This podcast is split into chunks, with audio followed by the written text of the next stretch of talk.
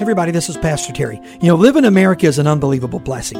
But one of the things that really isn't such a blessing at all is the fact that we have industries and businesses designed and intended to build discontentment in your life. And what that often does is allows you to say things and do things and pretend to be things that you're really not. Here's what the Bible says in Proverbs 12 Better to be a lowly and to have a servant than to play the great man and lack bread. Be honest with who you are and where you are. Be thankful with what God has given you, even if it's little. That's much better than pretend you're something you're not, because you're always going to be found out. If you're struggling today, ask God to bless you, to give you opportunity, and look for the grace that God wants to give you on this part of your journey. Thank you so much for listening to this edition of the Grace for Your Journey podcast. I pray that it has been a blessing and an encouragement to you.